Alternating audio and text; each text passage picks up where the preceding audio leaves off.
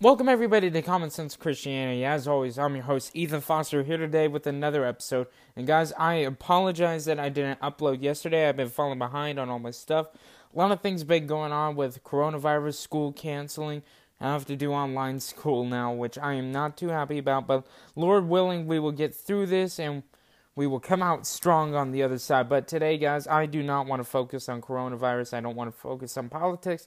We have another insanely long um, atheist objection to get to. And it, it will cover a, a wide variety of topics that will be very interesting to discuss. So let's go ahead and talk about it. So I'm going to skip through the first uh, two paragraphs because um, it has nothing to do with anything, really. And, it set, and it, he quotes me and he says, "How is that an argument from ignorance?" And then he says, "It's like saying, wow, the sun is amazing. No one can convince me that something so incredible is natural. It has to be my God driving a golden chariot across the sky." It's also called an argument from personal incredulity. I, I'd like to briefly say, and I find this a poor example because you can observe the factual, um, the facts about the sun. You can observe the sun, um... the sun's roles in our solar system and where it fits in the galaxy and the universe. You cannot do the same with the God. You cannot do the same with uh, the creation of the universe. Well, how the universe got here is a one-time event that you cannot observe. So therefore, you have to make the most logical explanation possible for um, that event occurring. And then I say, in the end, it comes down to probability, and he says, okay, fine, but probability is mathematics. Please show me how you calculated the probability of your own God existing. Please show me how you calculated uh, the probability of our universe, given that we have only one example being created by a God, for which we have zero examples. I assume you take math classes in school, right? Don't they ask you to show your work? Don't they ask you to demonstrate how you calculated the answer? Or is the answer automatically right as long as you just believe in it really hard? Probab- uh, probability is mathematics. If you calculate the odds and show me how you did that calculation, then your probability is indistinguishable from wishful thinking. I will admit, I am not good at math. I hate math. It, I wish math would just disappear, honestly. Uh, this is a bit harder of a question than I am going to decode here. Probability is mathematics, of course it is. And he says, show me how you calculated the probability of your God existing. So I take this in a step-by-step process, and I've done it throughout the show's history. You start with whether a God probably exists or not. You start there. And then you move on to the more important question, well, was Jesus a real person? And then you move on to, was Jesus the Messiah? And then you finally move on to the resurrection. Those four points that I just listed can prove Christianity, no question. If you just prove that. So, probability, yes, it is a mathematical equation involved. But my probability, the things I see, is that if those four things I can prove to be true, beyond a reasonable doubt, which for it's all relative too. For me, I can prove it beyond a reasonable doubt. Maybe for this dude, I can't. But for me, I can. Uh, so I go there, and then I calculate the probability based on that. Uh, then he quotes me again, "For me, the existence of God is just as simple as saying, if there is a creation, there must be a creator." And he says sarcastically, "Yes, that is simple, isn't it? It's far too simple. In fact, since it's just begging the question, another known logical fallacy. If there is a creation, there must be a creator. Okay, so is there a creation? Please demonstrate that our universe is a creation.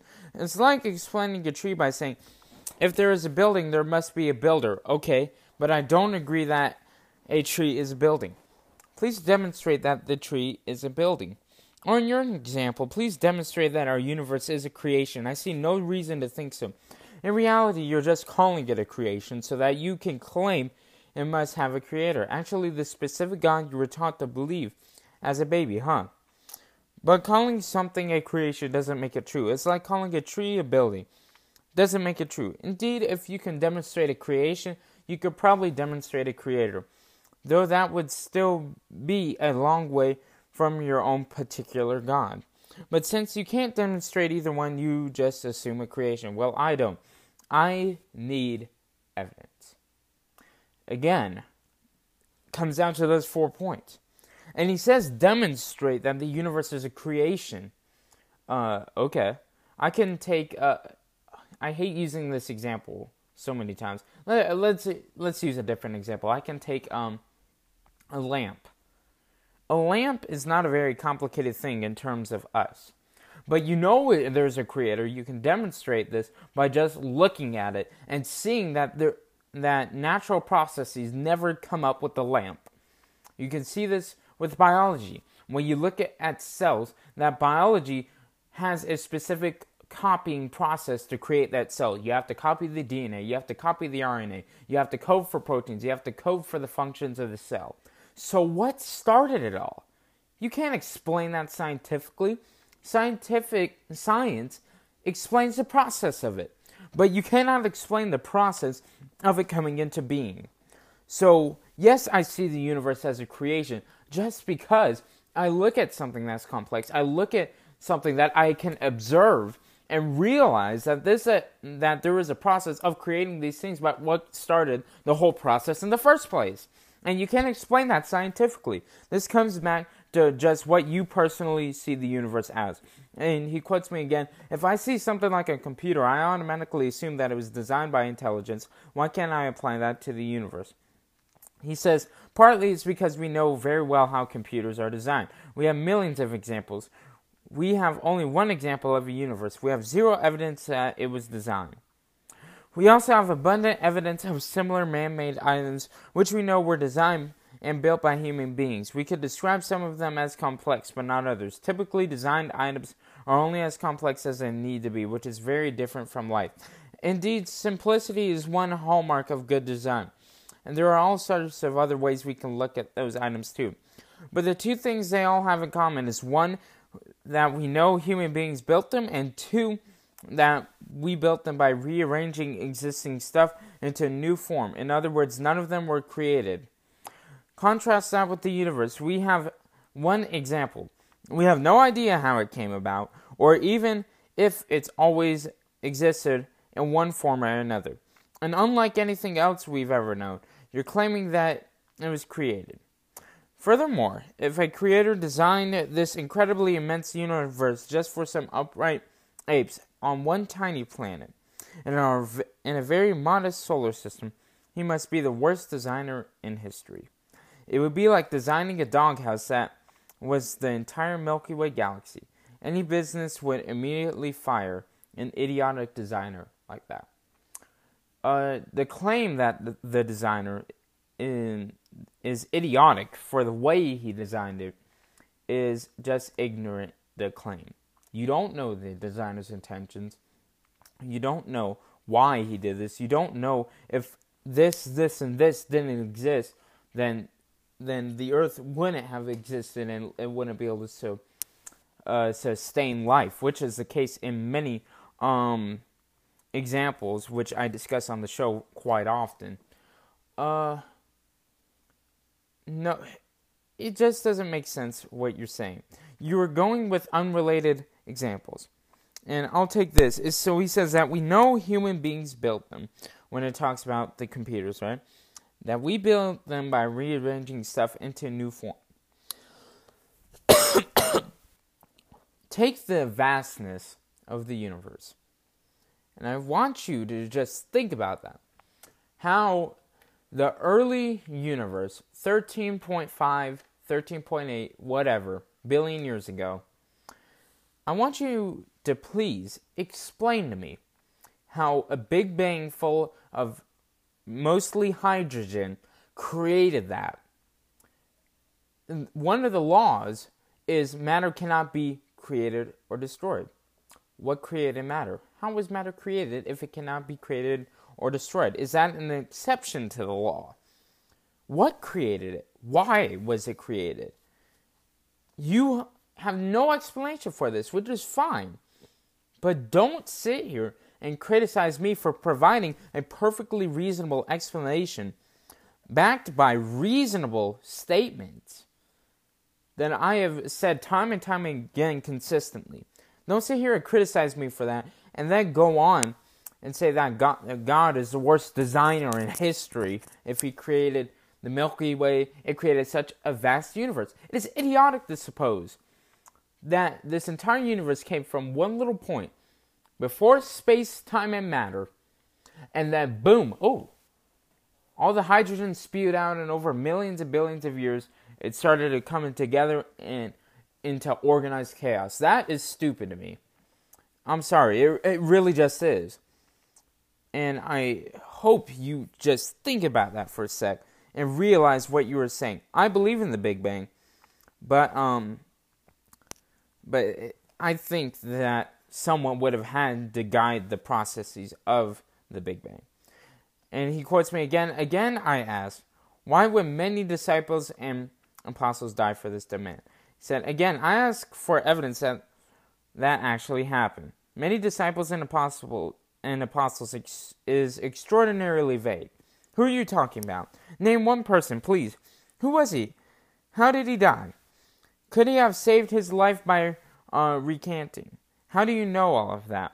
Know that I can give the names of lots of Muslims who died for their religion, people willing to strap bombs to their body and blow themselves up. Does that prove that Islam is true then? Obviously, people will die for their religious beliefs. I can also point to Joseph Smith. Are you a Mormon? Why not? He died for his beliefs, didn't he? Would Joseph Smith have died for a lie? These are just examples, and I'm sure that Mormons will point to Joseph Smith. All I'm asking you is to give me more than just a vague claim about many. Can you pick any uh, of those supposed many disciples and apostles and actually make your case? Or is that all you've just all you you've got? Just vague claims. Again, how is that vague? Many disciples and apostles, all but one disciple, John, died. You can pick any of those. What's vague about that? Pick one. Pick whatever one you want. I'm giving you options. I was being, in his words, vague because it doesn't matter. It doesn't matter who I choose. I could choose Paul, who wrote letters, and then he's going to say, well, someone could have just wrote that. That's what he's going to say.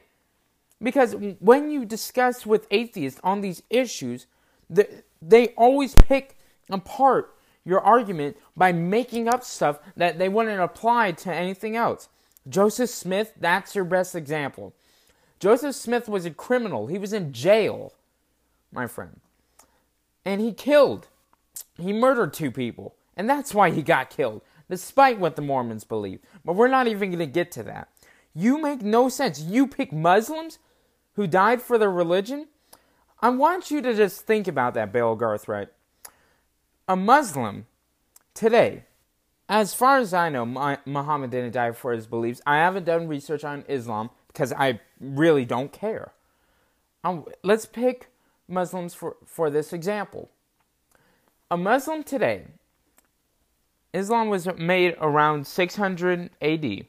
A Muslim today, that's about fourteen hundred years of, of time, claiming that they believe from childhood that um, belief.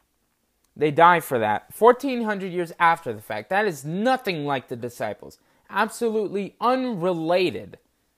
The disciples were there. They claimed to be there.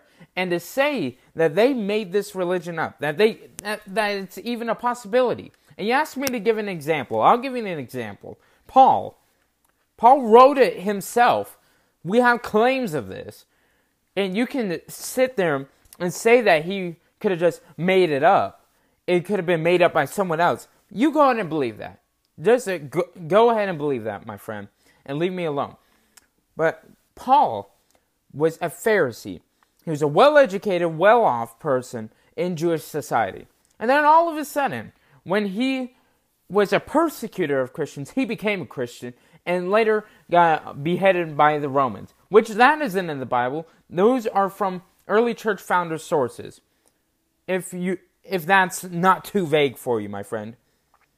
Uh, so that's an example for you, if that's not good enough. There was a major difference between Joseph Smith, between Muslims and the early disciples, namely uh, Paul, Peter, any others uh, that suffered for the claims of the gospel.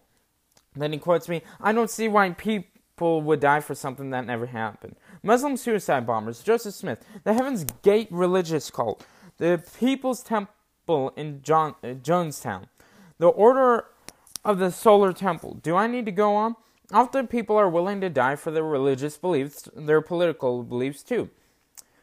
If you have anything at all, you need more than just a vague claim that people won't die for their religion unless it's true. We know that people will die and have died for lots and lots of different religions. Again, it comes down to the certain context of it. You cannot just spit out certain cultish groups, certain religious groups, and just compare that, that to the Gospels. The Gospels and the disciples and the apostles are very, um, are very different type of religious group, and that we don't generally see in history. And then he quotes me, "Then were they were born within the first century, so there were still witnesses to these events." Evidence. Who were those witnesses? Where were those witnesses? When did those witnesses die? At the time when life expectancy, especially for poor people, was pathetically low. And when did Josephus and Tacitus interview those witnesses? At the very least, this would have been decades afterwards, and that's assuming that it all happened. Tacitus was Roman. If there were witnesses still alive for him to interview, they would have been in Rome, right? Uh, that could be right or wrong. I don't know. Uh, Josephus was born in Jerusalem, at least. Of course, Josephus was a Jew, not a Christian. So, if there were witnesses, why didn't Josephus know anything about them? The whole point of me giving you Josephus and Tacitus, my friend, is that they weren't Christians. That's the whole point of it. And if you accept the Bible as a reliable source, in the sense of just the historical context, Uh, people witness this stuff, and you have to understand the Jewish beliefs of the false Messiah, and this is a Christian belief too, that there were false people that would come in the name of the Lord and perform miracles and perform wondrous works, and they will be false prophets. I, couldn't Josephus have just believed that? And you ask for witnesses. I don't know who Josephus witnessed, um, well, interviewed, and you don't either. But Josephus is still a reliable source. There are many historians um, throughout history that you do not know who they witnessed, and that's the point of a historian. They give you the evidence from the witnesses. That's the whole point of it. I really think that you were just making stuff up just to try and bash me. Um, continuing on. You want me to believe something that even people living there at the time didn't believe, based on what, according to you, they supposedly witnessed. How can that even make sense to you? Of course, you didn't say what Tacitus and Josephus supposedly said. You didn't say when they supposedly said it. You didn't say which witnesses they supposedly interviewed. You didn't say how you know any of this. You just said Josephus and Tacitus, for example. You couldn't have been more vague unless you just said some people, for example. Again, I don't want vague claims. Vague claims are worthless here. Maybe you could just look it up, my friend. It's very simple. Look up Josephus and Tacitus claims about Jesus. Just look that up. Unless you're too lazy to. I don't need to provide everything for you. I'm not your mom, dude. Just look it up. Look it up. I mean, why? Why do I deal with you people? This is annoying as heck for me. Because you sit here, you don't give me actual objections. You say, well, wh- when in the first century did they write it? Why is that important? It was in the second half of the first century, around sixty-three to seventy A D, I believe. But that's not important. Why on earth is that important? Anyway, pick Tacitus if you want. Pick Josephus if you want. Pick anyone. I don't care who you pick, as long as you pick one person to make your case. Or do you have nothing but vague claims? And then I say, legends can't develop that quickly. Evidence? Uh, look at history, my friend. And again, please give me your personal views on these events so I can better respond to them. How can I be any more clear? I just want one piece of good evidence that one of your religious claims is actually true. You needn't convince me that Jerusalem exists. I know that Jerusalem exists, and that doesn't mean anything magical about it. New York City exists too, but that doesn't mean the Spider-Man comics are true in every other respect. And I'll give you a historical Jesus of some kind. Lots of people lived back then. It's not an extraordinary claim that one or more of them were named Jesus. Claiming that he could work magic, claiming that he could come back to life after being dead for three de- days, claiming that he was a god, those kinds of things are extraordinary claims. Do you have one piece of good evidence backing up any of them? I don't know how I can be any more clear. I want something more than just vague claims. For now at least, can you pick just one thing and make your case? If only it were that simple, my friend. If only you can condense it down into the simplicity you want. And again, I could say the same exact things about atheism, about the Big Bang, about evolution, which I believe in both of those things, which I made abundantly clear. I could do the exact same things, and you would start calling me an idiot and a buffoon, because those are unreasonable um, questions. And that's the same thing with this. These are a bunch of hooligan, unreasonable questions. You ask, uh, let me go back to um, to this. Give, and can you pick one thing and make your case? No. There's so many things out there I can make my case on. You have to be specific. In your words, be less vague, my friend. Christianity and religion itself is very complicated to prove. Not because there's no evidence. Not because there's a lack or plenty of evidence. It's just because there are so many things that you have to look at. Um, you say you give me a historical Jesus of some kind. Okay, I don't care. I mean, every, almost every atheist believes in some sort of Jesus. And then you say, claiming that he could work magic, claiming that he came back to life after being dead for three days, claiming that he was a god. Those kind of things are extraordinary claims. One piece of evidence I'll get you, and then I'll have to close here in a bit, is uh, Old Testament prophecies that predicted the method of execution, the, uh, that predicted uh, the Messiah's actions, Uh, portrayed that he was going to suffer a great painful death hundreds of years before any of this happened. Read Isaiah fifty-three, read Psalms twenty-two, read the Messianic passages in the Old Testament.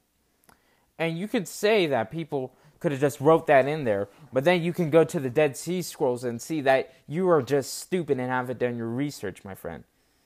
And you've made good claims in the past, but this Uh, comment that you left uh, just claimed that everything I said was vague. And this is why I don't necessarily like responding to you guys all the time, because you claim everything that I say is vague. You claim that my evidence isn't actual evidence, but that's just your opinion, and you're just not satisfied with it. You can't convince an athe- an atheist like this, people that are listening, because they don't want to be convinced. They want to try it and make you look like an idiot. And sometimes you just just have to ignore this type of um of comments, because it is not worth pursuing, because the fact that they don't want to be convinced. And we'll go on and close with that. Thank you guys for listening to this pretty intense episode of Common Sense Christianity. Uh, share the podcast with your friends and family. Go check out, guys. I forgot to mention this. We have a new podcast called the Sons of Liberty podcast. Me and my friends are doing it. It's about politics, guys. You can see the conservative side of me, my opinions on Trump, my opinions on the Democratic presidential candidates, and much more. Sons of Liberty podcast is available on Spotify and Anchor and Google Podcasts, and it's expanding uh, every week, guys. And if you have any questions, email me at commonsensechristianitypodcast at gmail dot com. And until next time, I'm Ethan Foster, your host, here with Common Sense Christianity.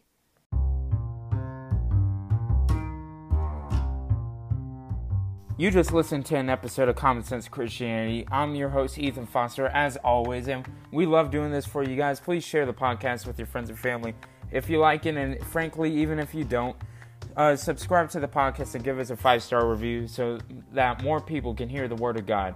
And until next time, God bless you.